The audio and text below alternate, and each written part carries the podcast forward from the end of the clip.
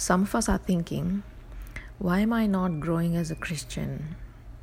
I feel like I'm praying and I'm reading the Bible, but why am I not really uh, moving forward um, as much as I want to?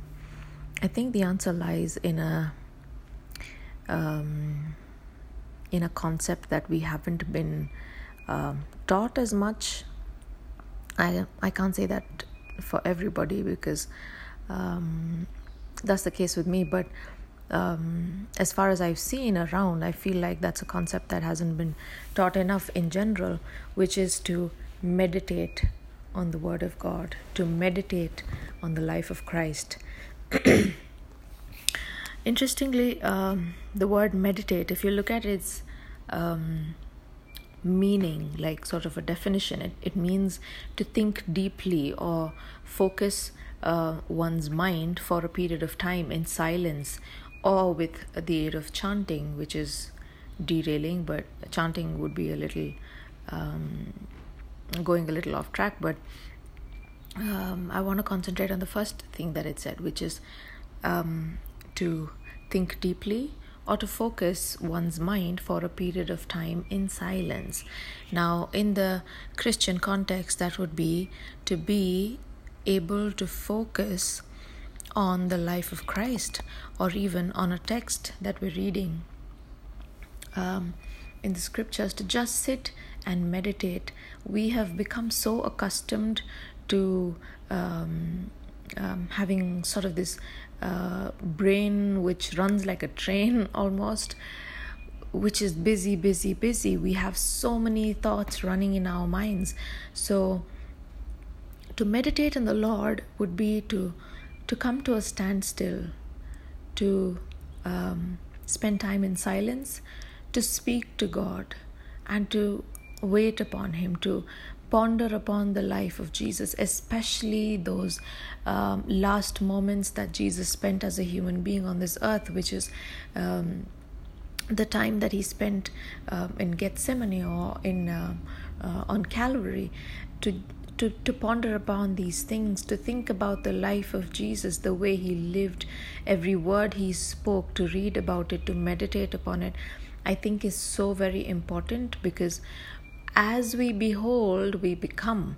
So, as we behold these things, it enhances your Christian experience. So, it's not just about um, praying and reading the word um, without trying to take away any credit from it because it's it's one of the most essential things uh, for a Christian in his life because reading the Bible means you are understanding the things of heaven because the only thing that keeps us connected like anything that is tangible is the word of god is your bible. So that's what keeps us connected to god. That that's what keeps us in, informed about god. That's what teaches us about him. Um, of course with the help of the holy spirit all these things happen. But the tangible thing in this whole equation is the word of god which is the bible. And uh, and after that is prayer. Prayer is um, you pouring your heart out to God. It's not just uh, taking your petitions to Him, like I've shared in the past, but it is really giving Him all the praise, giving Him all the um, uh, gratefulness you feel, and um, really being yourself with Him. Just being 100% honest with the Lord because He can see right through you anyway. So, just to be able to talk to Him like a father because He is our Father. And then to meditate upon His Word is equally important. To meditate upon the life of Jesus is equally important. So when we do this, you can really see how um, you will um, grow in your Christian life because um, somehow we tend to make it um, a duty where we read the Bible and we pray like uh, like a custom. But um, if you really want to dig deep, if you really want to know Jesus for who He is, then spend time meditating, um, spend some time of silence, some time of doing nothing. Not you're not you're not praying.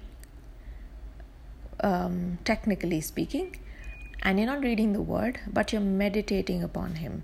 You're you're thinking about Him. You're um, You probably have rushing thoughts, um, but submit everything to God. Allow Him to take control. Um, allow Him to speak to you, speak to your mind, and um, sort of have this moment where you experience Him for yourself. And uh, that's going to make a huge difference in your um, respective Christian journeys. So, I like to end this with a prayer uh, of encouragement for each one of us. Let's pray. Our most righteous um, and loving Father in heaven, what a joy it is, Lord, to know about you, to speak about you, and to hear about you. Father, teach us your ways, teach us um, to come to you with open hearts and minds, to really submit everything to you, to meditate upon you, your character, your life, and upon the uh, precious words that you've given us in the Holy Bible.